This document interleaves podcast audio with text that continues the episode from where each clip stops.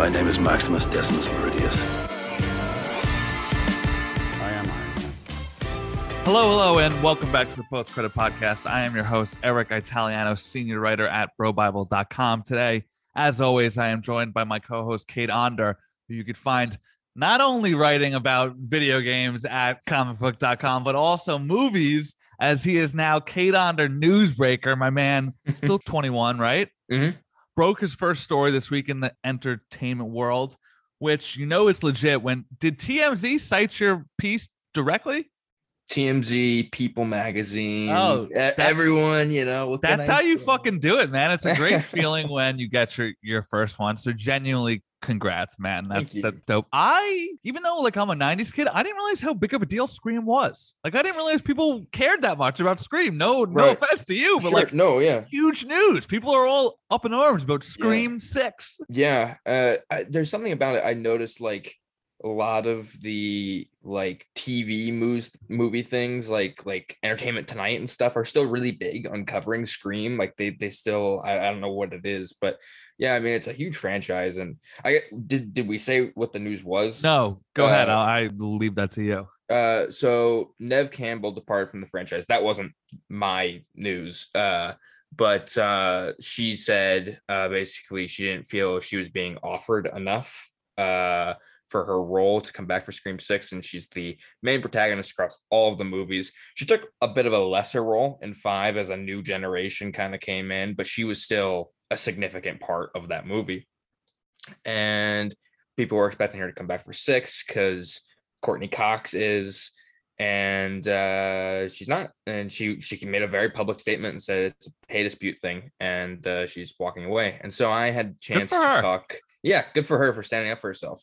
Uh, 10 minutes after this news broke, I was speaking to David Arquette, who was also in these movies um, for a, a video game he's working on. Uh, it's out today called The Quarry.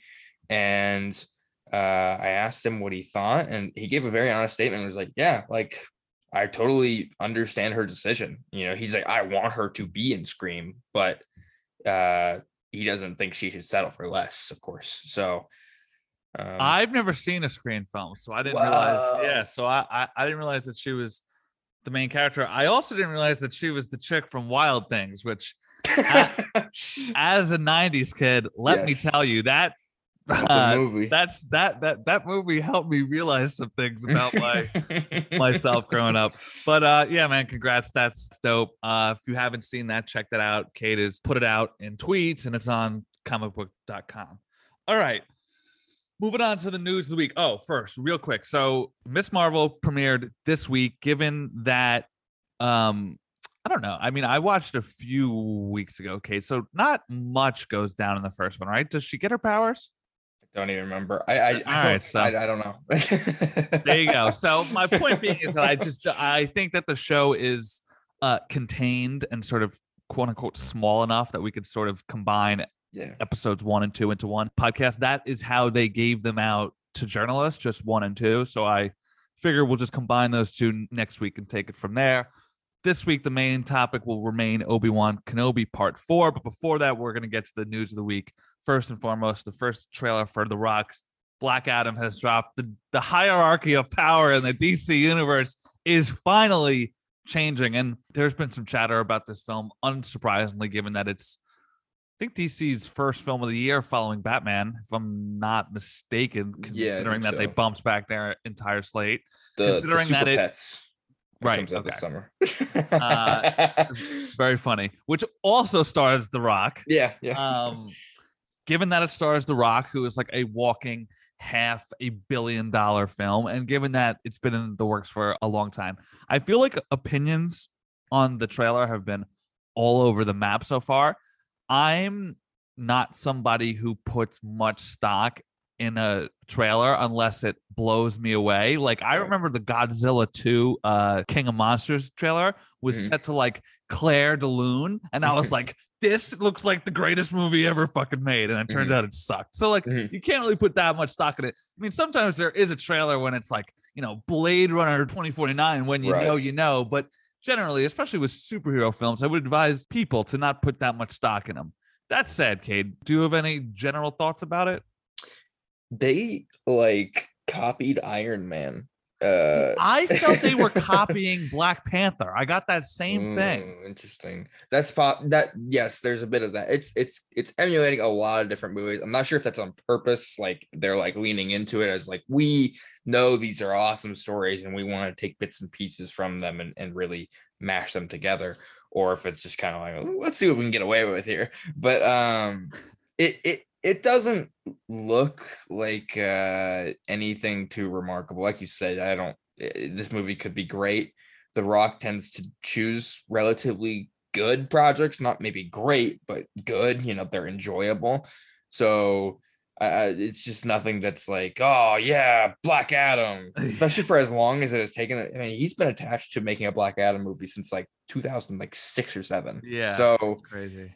um yeah I. I mean, you said what I have wrote down here. It's not mind blowing to me, the trailer, but it also doesn't look terrible. And it will probably be pretty mid and gross around 700 ish million worldwide, just like all of his films. They're mm-hmm. basically all the same at this point. You can't Yeah. really, you know, discern one from the next. In defense of it, I will say, I don't think that they've revealed who or what the villain is. Yeah I don't think that a lot of people complain when trailers give away too much. I don't think that that's the case here. So good Right. job there. Yeah. I think that the characters' origins are actually pretty dope. Mm-hmm. And the trailer does a good job of making that clear. Like this is a different sort of origin story than you've seen with the Egyptian god and the way that he was, you know, what seems like brutally murdered or something in his family and all this really kind of dark shit, which underscores why he has a quote unquote anti-hero who Mhm. sometimes leans into bad guys, which I think is an interesting character, especially for The Rock, who always is playing a straight and narrow villain. It's Right. going to be nice to see him uh, lean into a bit darker if they go that way. I'll also say I think a lot of it depends on how well the action set pieces with the Justice Society go. If Doctor Fate's like moves are fucking sick, and you're mixing that in with Black Adam and Hawkman and Adam uh, Atom Smasher and Cyclone, like those are all very unique, kind of cool powers. And if it looks dope and is an exciting set piece, then I think that that's going to carry a, a lot of weight because we aren't going to this film, despite the fact that I may have just said that I find the actual characters' beginnings interesting. I'm not going to this movie to see the growth of Mhm. Black Adam. I'm going to see it to fucking, you know, enjoy myself. So if the big explosions and sounds are all cool looking and sounding, then I think that's all this film needs to do well. Yeah, uh, I I like Pierce Brosnan a lot as an Yeah. actor. I I mean, he was my first ever James Bond. Yeah. So uh, to see him as Doctor Fate, which is another character I think is just really cool. Mhm. Um, I mean, he's he's a lot like Doctor Strange, so it's it Yeah. seems like a very cool character to be bringing into live action. Uh, I'm there for that as long as he's cool and and, Yeah, and it's dope. Gets his time to shine. Then yeah. His mask has no eyes. Yeah, he's It's just sick. a fucking weird looking character, but Yeah, he's it's like so badass looking. Um, all right.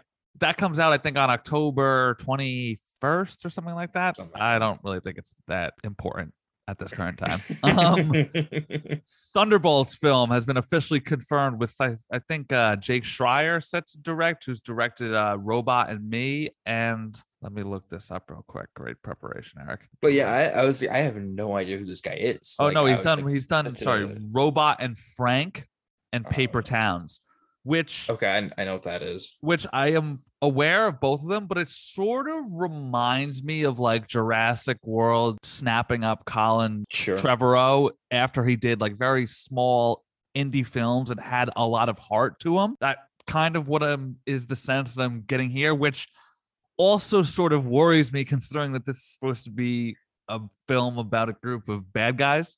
Like reports indicated that they see this as their sort of version of the Suicide Squad. Now, Mm. I don't think Marvel is ever going to make up a straight up villain film, but it is exciting to see them finally give these characters their own movie. I've been waiting for something like this for a long time. Some characters that I've wanted to see get this type of film are Doctor Doom or Magneto. So perhaps Thunderbolts, if it goes well, is a door to Marvel making films about characters that aren't straight up heroes, right? So the potential members in the report were named as Baron Zemo, Yelena Belova, Ghost, Taskmaster, Bucky Barnes, the Abomination, and U.S. Agent. Now, I tweeted, I don't understand why David Harbour's Red Guardian is not on that list too. I feel like he'd be a perfect fit there. Mhm. Um, this was coming. We knew that this was coming once they introduced uh, Julia Louis Dreyfus as sort of that upside down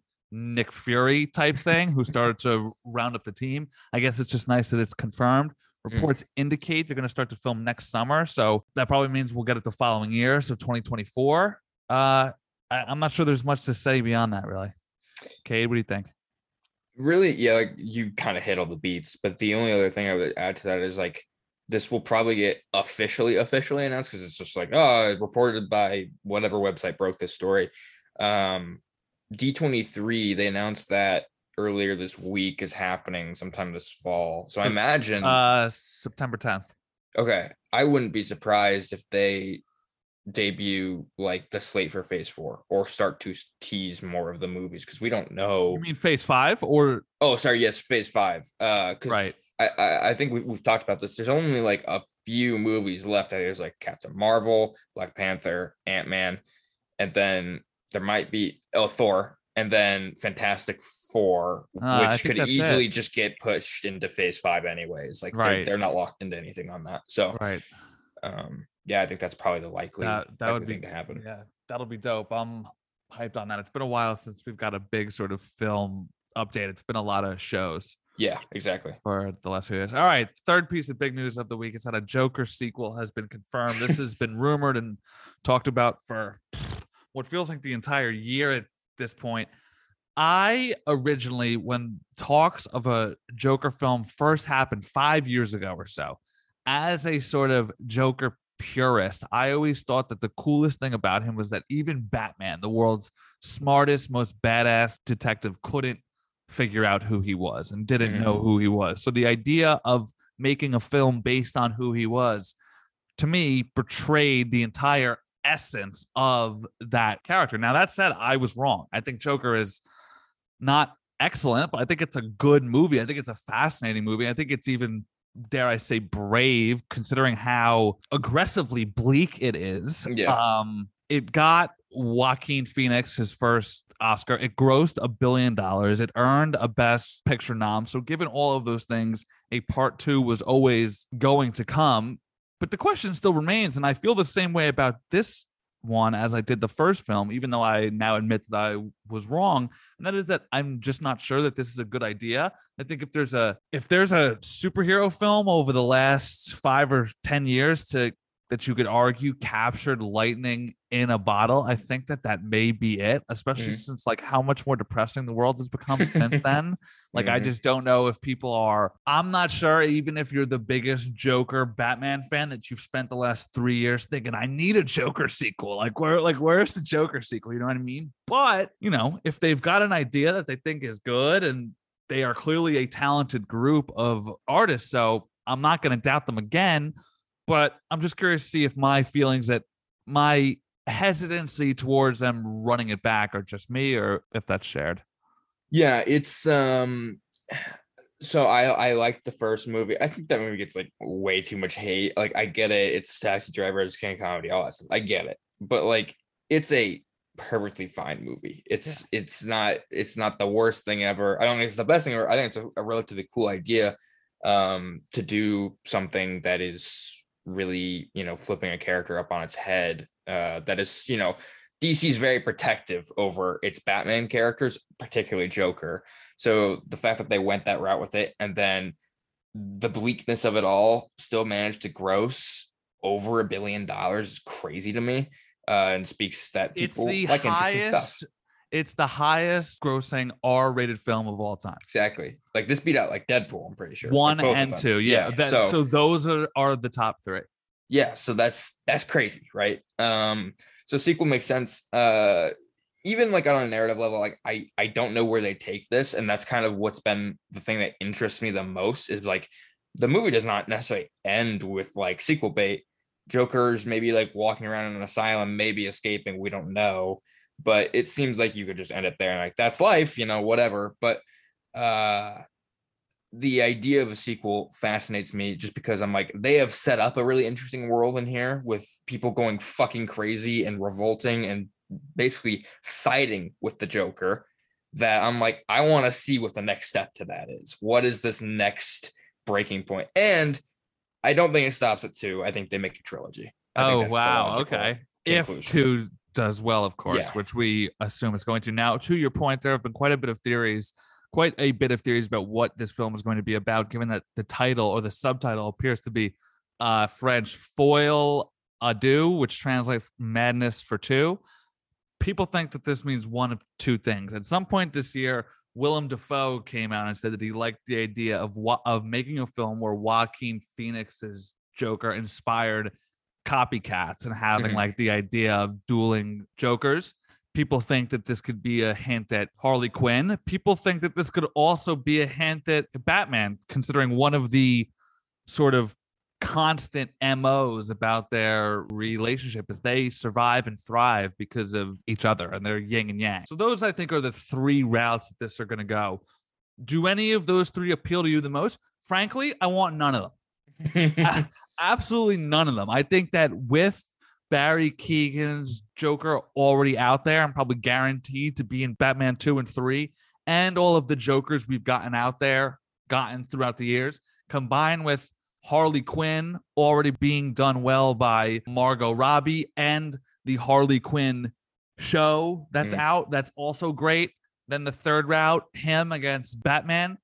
I mean, I don't even know how they would work that out because they showed Bru- like a kid Bruce Wayne in the first film. So unless they like try to like ration that that kid was like 13 and they like they like fast forward 10 years and like oh he's 23 now and a young Batman takes on an old Joker, I don't really like I just feel like what made Joker work is that it felt outside of itself. It felt very unique and mm-hmm. siloed and alone. And I feel like just repeating is a strong word, but giving us something that we've already gotten various times through various routes throughout the last few years, I think is the wrong move. I would rather just see how this Joker goes from guy who could barely hold because I think Joker, one of his key defining traits is that he's charismatic. He could Mm. talk your head, he Right. could talk for days. Arthur Fleck could barely communicate in this film. So Mm. what I would rather see is him becoming like a criminal mastermind, charismatic person because of this newfound villain that he's become, rather than give us the Harley story that we've seen. I think dueling Jokers could be cool. It just seems messy. And I could imagine that being the highest risk plot in terms of it all just crashing down. Absolutely. Yeah, there's there's a lot of interesting ideas. There are a lot of not interesting ideas. like uh I I don't I, like you said Margot Robbie is perfected Harley Quinn. I'm not saying she has to be the only Harley Quinn forever, but I don't I don't see this Joker being like good with a girlfriend. I mean, in the first movie, he's fucking so cringy with uh with Zazie Beetz plays plays the girl in his building, right? So Right. Yeah. uh, and that's on purpose. But um, I don't want to see that for the whole movie. And Batman is like, yeah, the idea of Batman going up against this Joker is interesting on some level, but at the same time, it's like, can you really do something really interesting with it? And if the answer is no, then don't bother. If it's just another Batman Joker story, I don't fucking care. Um, the only thing I thought of while sitting here is like, what if Joker has like a public access talk show, uh, kind of like trying to fill the void of uh Robert De Niro's character, and so he right. just starts his own shitty talk show, and that's like part of the movie. That'd be don't know. extremely joke. Like that reminds me of the cartoon version. Yeah, that's exactly what I was thinking. I'm like, that's like some Joker antics, and it lines up with what his aspirations were in the first movie. So I'm like, I could totally see that. He just brings on just random Plus, people. I think to your point, I don't think the Batman thing works because as we talked about, like just like he couldn't talk to people or girls, the Joker at the end of this film, Batman, I feel like any version of Batman would absolutely mop the floor with Yeah. this dude. and and I don't think you really ever leave Joker's perspective in the first movie, and Right. so you wouldn't see much of Batman unless it's like for five seconds he just fucking hits him once and it's, over, right? Right, like there right. wouldn't be any real. I don't think this Joker has like the intelligence to like outsmart him. Like he would never hold his own in the interrogation scene of the Dark Knight, right? Right, Like, he would just fucking collapse into Right. insanity. Uh, he's not cunning in that sense. Yeah, exactly. All right, let's move through some quick hitters before we take a break and then on to Obi Wan Kenobi episode four. Ezra Miller, this person, uh, uh, has been accused of giving alcohol and drugs to a minor by the teen's parents. However, I think the person themselves have come out and said that their parents' claims are without base. Whew. I mean, look, man, DC. Ah, you can't keep back. I'm actually speechless. I don't even Yeah. know what to say at this point, really, to be honest with you. So I guess we'll just keep an eye on this one as it unfolds, as I'm sure it will. Uh, Anthony Hopkins will voice a character in Zack Snyder's Rebel Moon. Um, Everything Everywhere All at Once is now A24's highest grossing film of all time. Cade, you've seen this, right? Yeah, it's great. Oh, all right. Yeah. Fuck yeah. Uh, the final season of Stranger Things will feature a time jump to the future. That's obvious considering the, the kids are will probably be pushing 20s by the time Yeah, uh, season five comes out. Because what Millie Bobby Brown, I think, is 18. Some of them I think are 20 at this point already. Like I I, think think, so, yeah. I- so. Yeah, that makes perfect sense. Uh, Jon Hamm, this is dope. Jon Hamm to star in season five of Fargo alongside Juno Temple and Jennifer Jason Lee. The third season of Ted Lasso will reportedly be its last, and Borat 2 star Maria Bakalova has been cast in Guardians of the Galaxy Volume 3. Oh, yeah. All right, Cade, big week for gaming news because why exactly?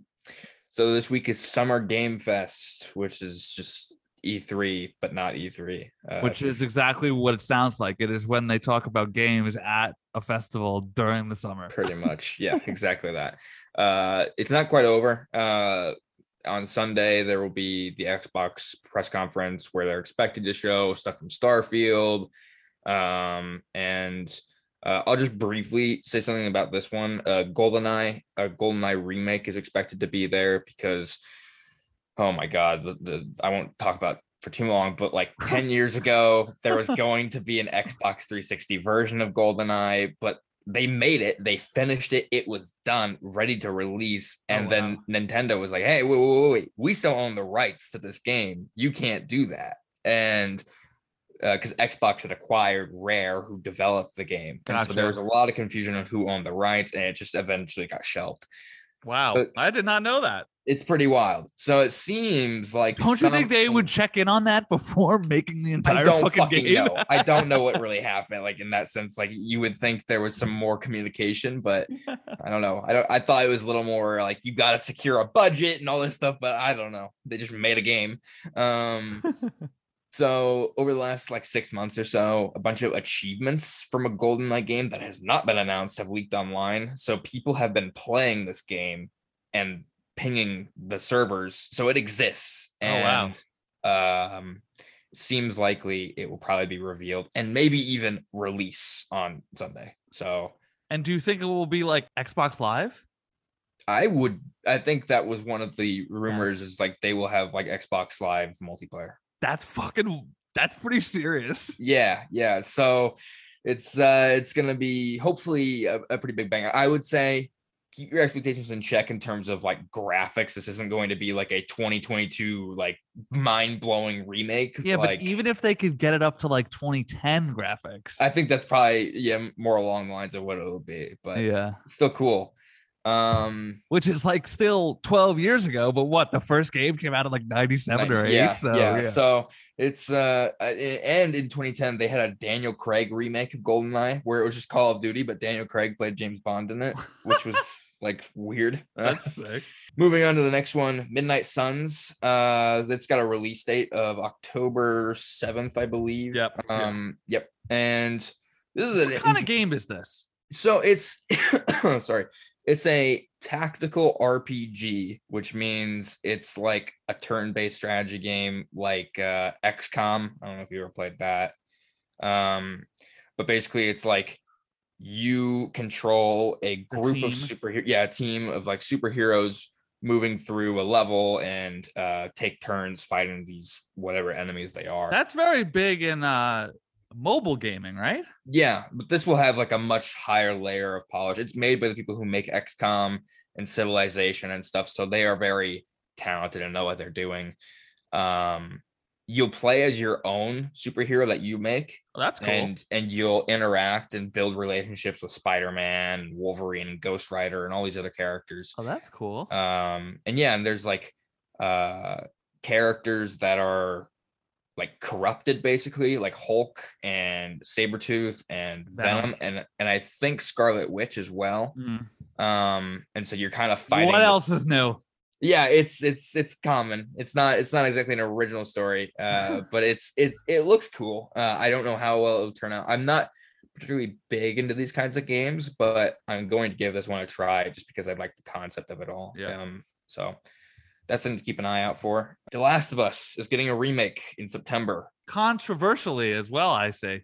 Yes, uh, I think it's you know most people that play video games have played this game either on PlayStation 3 or PlayStation 4 or on PlayStation 5 through backward compatibility. So people are just like, well, the, the first game's still good. Like it's not dated really. Um, Right. and so people were just like confused and they're charging $70 for it, which is more than the game cost originally and more than the game cost when it was remastered and it has less content now because they're removing the multiplayer mode which makes sense it wasn't like uh super massively popular and they're remaking or they're making a multiplayer game standalone but it's like that's that's a lot for a game we all played nine years ago yeah, you know yeah, yeah. um it's just weird so And like the photos I've seen, unless you're like a hardcore gamer, ah, it's hard to tell which one's the OG version and which one's the new version. I gotta be honest. it like if you look real closely you can see like they look a lot more realistic. The first one had much more of a distinct art style. Mhm. um it, I, I don't want to say it looked muddy because like that sounds like a bad thing but it had Right. this weird look to it that was that worked in its favor. Um and this one is just like much more like last of us 2 where everyone looks ultra realistic which is fine. Uh it's just like is that really what we're doing for $70 and i imagine the big part of it is like well we're making this hbo show so we want to have something that people can go to and play once they watch this show Right. um, so that comes out in September. Um, I'll probably play it because I'm a sucker, but um, Hmm. that's the way that is. Two more pieces of news here. Uh, Modern Warfare 2 got revealed. Um, are you into Call of Duty? No, it's been a long time. okay. Did you play the original Modern They Warfare 2? sucked me back in recently when they made it more like old COD Yeah. and not like the flying around shit. Sure. Yeah. Yeah. shooter games I play for like two weeks and then and then get bored of. Sure. No, yeah, it's it's pretty repetitive. Um, I love Call of Duty. I always play them every year. Uh, some disappoint me more than others, but the Modern Warfare series is pretty consistent and is the one that I think everyone gravitates to. Um, so Modern Warfare 2 is not a remake of the original Modern Warfare 2, it's a continuation of the rebooted series. Um, and is kind of inspired by like Sicario and Okay. will will deal with like terrorists using the borders to break through because it's easier to like instead of just flying in going around with ships through the mexican border and bringing in like bombs and shit you know and doing really bad stuff uh and so it'll deal with captain price ghost soap all those guys try and take on uh some terrorists in mexico. Um and there's a 10 minute campaign demo that you can go watch online uh which is really cool.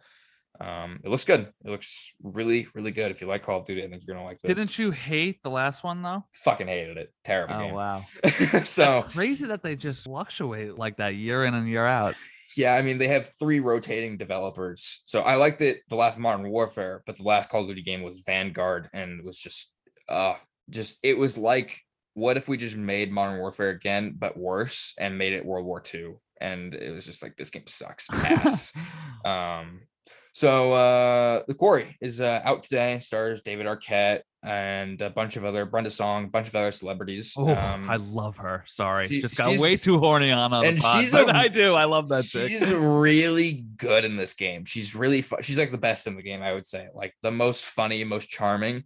Um, if you played Until Dawn, it's by that same developer, and it's a, you know an interactive horror movie basically. Gotcha. a bunch cool. of kids at a summer camp are vibing and then some shit goes south and there's monsters and weird creepy like people like from like deliverance in the forest hunting them and stuff Oh shit. and they have to survive the night.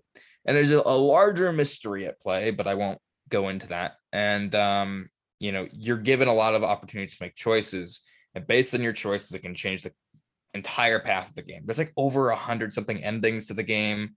I imagine they're all small variations on each other but um you know your character can die at any moment and then they're dead. And that happened to me several times. So uh it, it- it's a really cool story. I, I highly recommend it. I don't want to go too deep into it because it's it's very spoilery but uh Hmm. if you like horror you like until dawn and you like games that let you uh be punished for your actions and really make you feel kind of shitty but like you're like i get it then i think you'll like this game Oh, all right. Let's take a quick break. And when we come back, Obi Wan Kenobi Part 4. All right. And we are back. Obi Wan Kenobi Part 4. It is the shortest one so far. It is also the lowest rated on IMDb so far.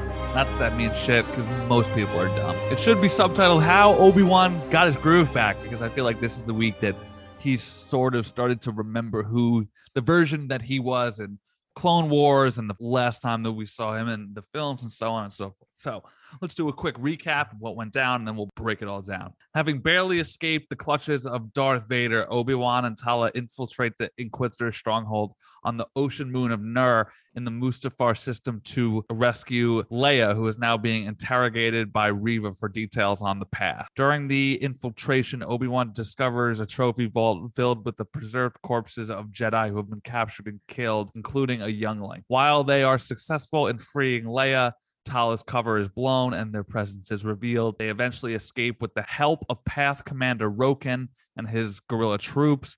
Vader is furious over the course of events and threatens to kill Reva, but spares her when she reveals that in, in anticipation of an escape attempt, she had attached a tracker to Leia's companion droid, Lola. Clearly, just by that plot that I just read, it is makes sense that this is the shortest one so far. Mhm. I wouldn't quite call this a bubble episode, but it's the most sort of contained one that we've gotten yet, where Right. primarily takes place on one set. Now, Mhm. I don't know if that's cost cutting or not. Like, I feel like Disney wouldn't need to do that. So maybe Sure. this is just where the story found itself.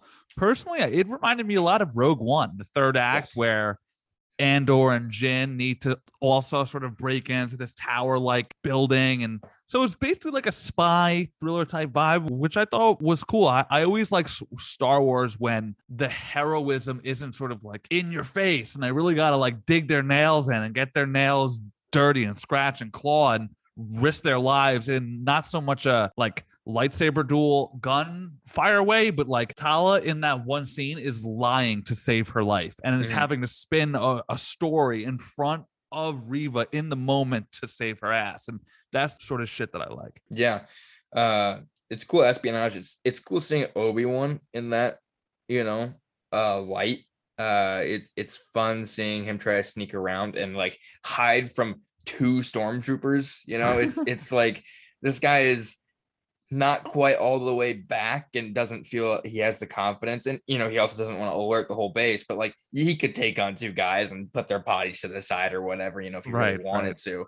Uh so it's it's awesome seeing um him kind of use the shadows like batman or whatever and and stealth around. I liked how this one opened with like a literal parallel between him and Darth of them both going in the back to tanks because Obi-Wan 2 is now burnt to shit. Mm-hmm. But it- it's also like a thematic comp, right? I find that Anakin is defined by his failure, his failure to not sort of accurately deduce what Palpatine wanted from him, his failure in being a Jedi, his failure in not saving his love. It defined him and what has turned him into Darth. And I find that Obi-Wan is now at a crossroads where he needs to determine whether he's going to suffer that same fate and allow failure to define him or if he's going to pick himself back up off the mat. And I felt that Right. he very much picked himself up off the mat, but not because he sat around and thought about it and G'd himself up. He got kick started into back in, into being the hero he used to be because Leia's life was at risk. And it was as simple as that, right? Like they say in sports that you're at your best when you're not thinking and you're just doing. And that is sort of what he's doing here, right? Like it, it's push comes to shove time. If he doesn't act, he's going to lose this kid and she will probably get tortured and die. So he he's done stressing about Darth Vader and his failures and all that shit. And his only concern is now to save her life and get her out of there. And in doing so, his sort of muscle memory of being a Jedi hero badass kicks back in. Which is great too, because at the beginning of the show, didn't want to do this at all. He had no interest and had to be really persuaded and still reluctantly did it. Was like, all right, I'm in, I'm out. That's end of story. I don't really care about the kid. This is more as a favor to Organa. And right. Um, and now that's flipped completely. Yes, exactly. He's like, no, I need this kid. Like he could just go home and just be like, well, we tried. yeah, yeah. I I made it worse. Win some, um, you lose some. exactly.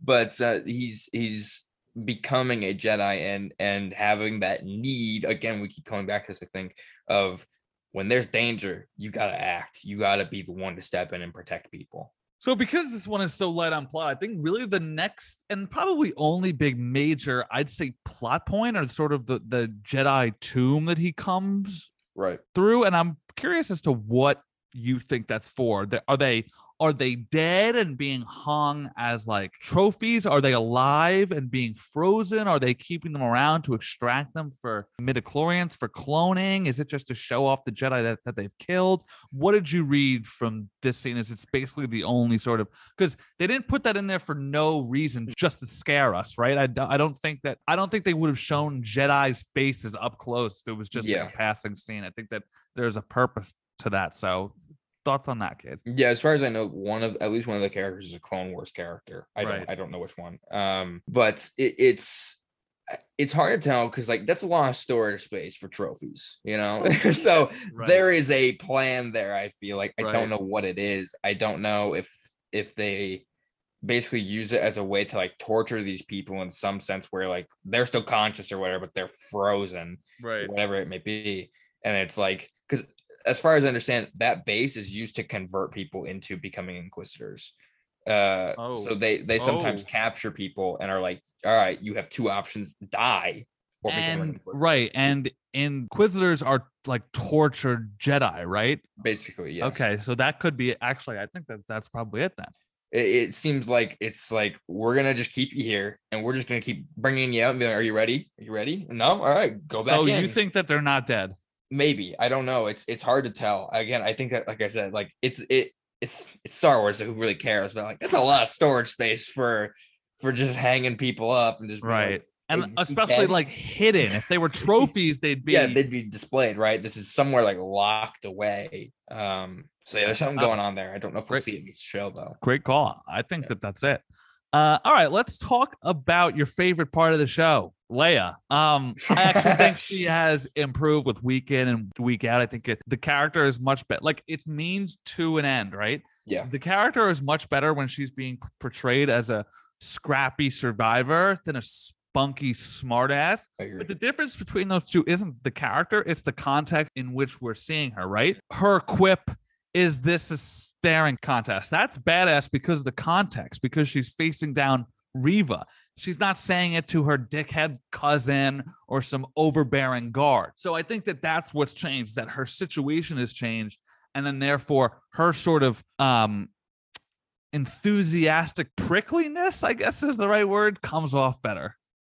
Yes, I think so. Cause like people were like, um, basically like, oh, Leia's always been this way, right? Like, and I'm like, yes, but the tone of when we see her like face face with Vader in in A New Hope is a completely different tone, like of the story. Like that is a lighter movie, and so it doesn't feel out of place.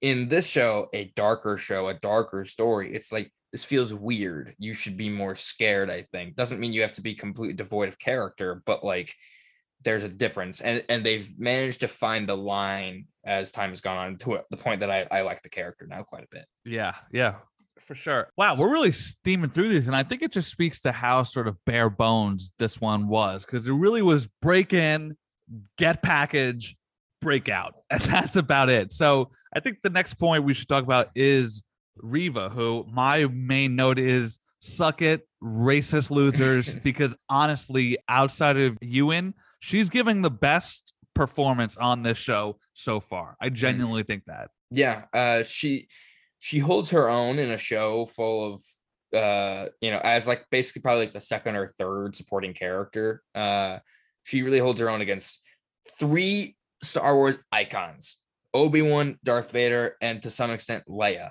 you know like the fact that she's able to really stand out amongst these three is Great really, point. Really Great good so uh I, I i really appreciate the evolution of this character and her desperation uh and and willingness to stand up against Vader in some respect and be like you need me you know like, yeah.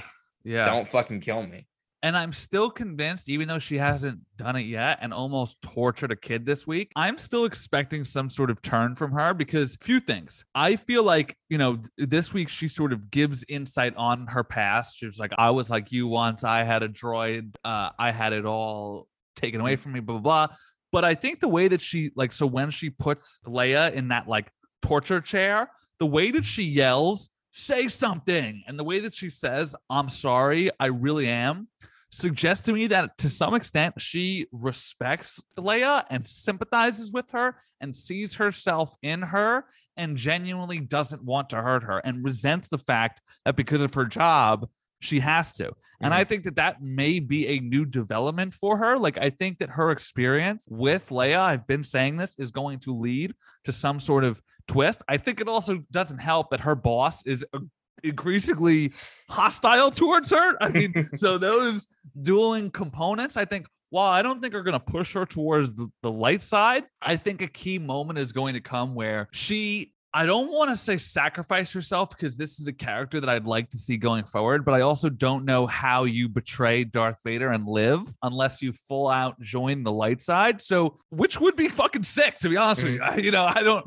I, I just, but I just don't see it going there, especially since there's only two weeks left. But I still see some sort of unexpected left turn from her, and I think it has to do with Leia and her res- and her like, and you could tell not only does she sympathize with her, but as I said, she respects her because of not only like not only because of her own childhood and what she went through, but because Leia is clearly a badass little fucking kid. Like she's standing up to Sith interrogation, and she's like what six or seven. So. Mhm. I think that that breakthrough is going to lead to some chapter five or six twist where she maybe not becomes a hero, but pulls a heroic move. I think so too. Um, again, because like we we've talked about like what is her arc otherwise, like being bad all the way through, like it doesn't really Exactly. make sense. So And they're spending a lot of time on her to give her no arc. exactly, there needs to be something. Uh, so what did you think about the ending twist that she somehow put like a tracker on the droid? That was very interesting because I thought she was lying to Darth Vader because I was like, when did you have time to do that? Right. Because I was like, I, I I was like, you definitely didn't because you're just saying something to save your ass, and I thought she was gonna have to come up with some desperate plan to like. but she figure out where did though. went. Remember, she, did. like Yes. tortures it. Yeah. Yeah. So I was like, when you see the droid come back on, I was like, oh shit, that's really smart. Yeah. I thought that that was a nice ending. yeah, I, I I'm interested in seeing where that goes. Uh, have you seen they're selling those little fucking Lola droids at Target and stuff? doesn't It's like surprise me. Like Yeah, like hotcakes. You said, yeah, yeah, I bet, I bet. Yeah, I'm sure it beeps and boops. And that. Yeah. I uh at the like the galaxies at like the Universal. I, I I'm not even sure what it's called. Like the live theme park. You Mhm. could like make your own droid. really? Yeah, Oh my It's- god, I need to go to one of those. it's pretty sick. It's pretty sick to be honest with you. um. All right, just two more points here. Really, even though it was less than last week, I think that Vader in the couple moments he's on screen is scarier than ever. And it's because of the physicality, right? Like, I don't think I've ever seen him move that fast. No. Or even like the expressiveness of his strut, the way his shoulders swing, the way he throws his arm forward. You were warned what would happen. Like, just the young vibrance of Mhm. an Anakin Skywalker Darth Vader in his like I think he's supposed to be in his late 20s here or something. Just the Probably, yeah. pure physicality. He's faster, he's sharper, he's more physically emotive. It makes him terrifying. Like that cut of him walking through the hall, charging at Reva.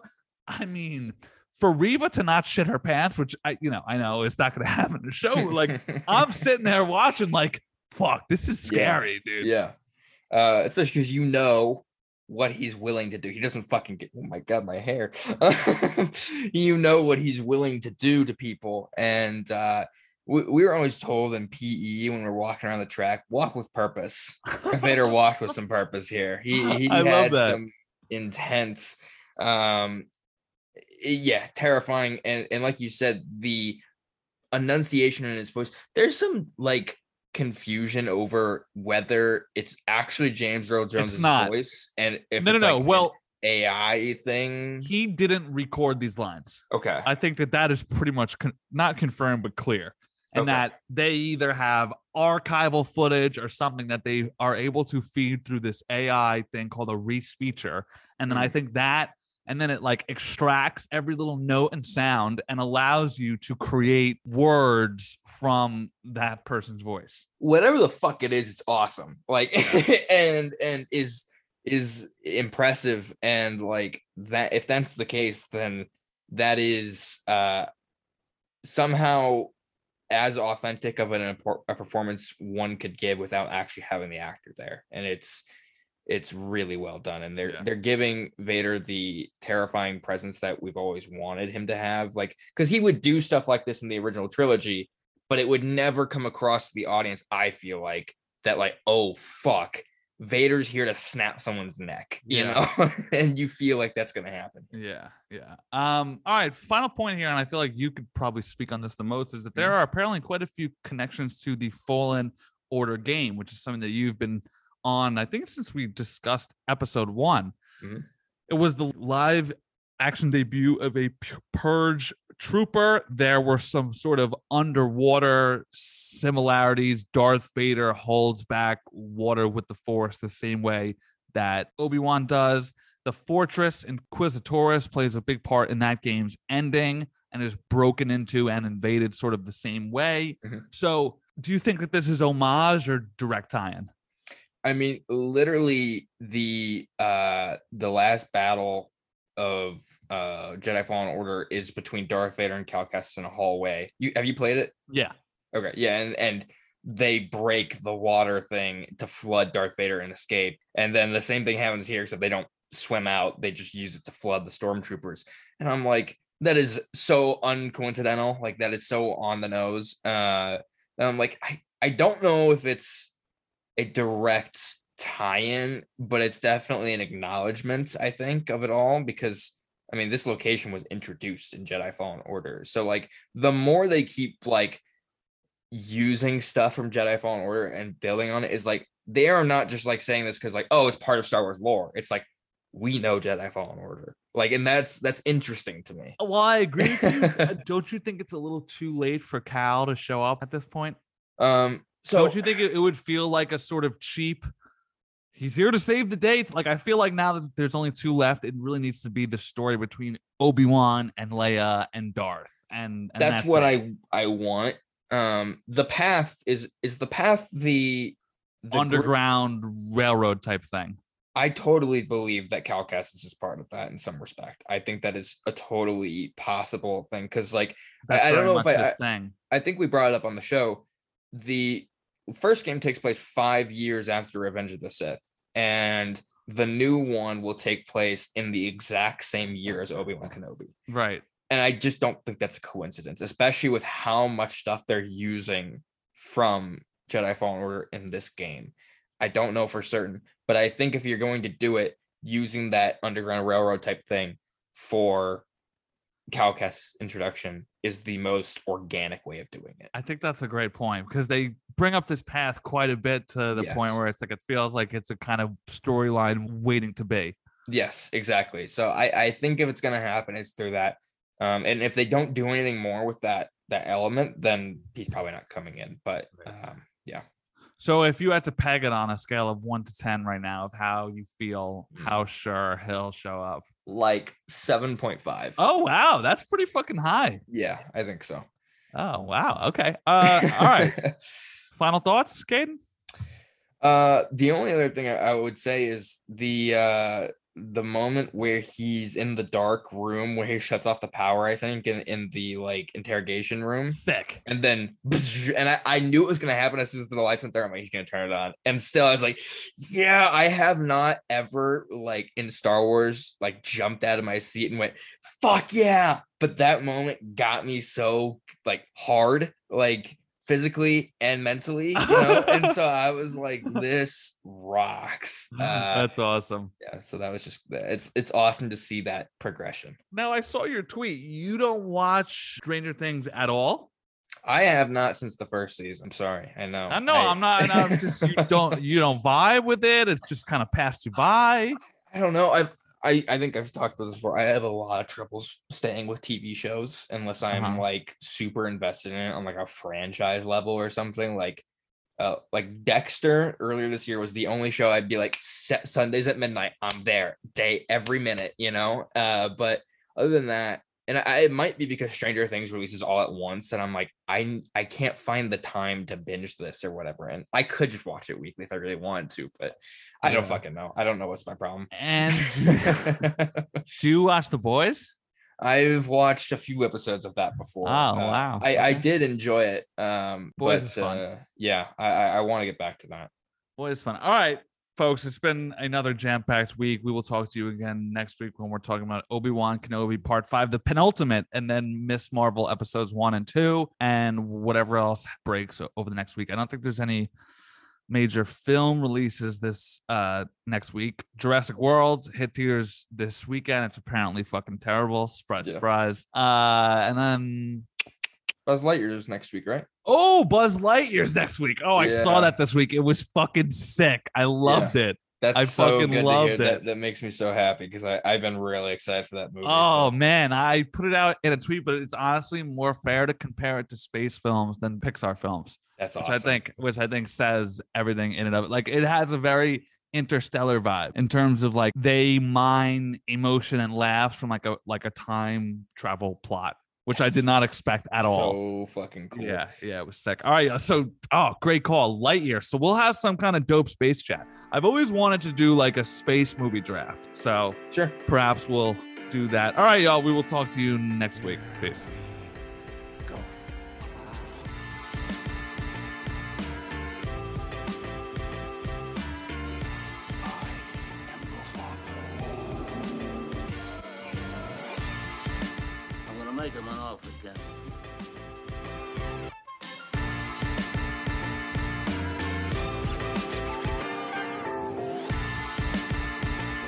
Maximus Decimus Meridius.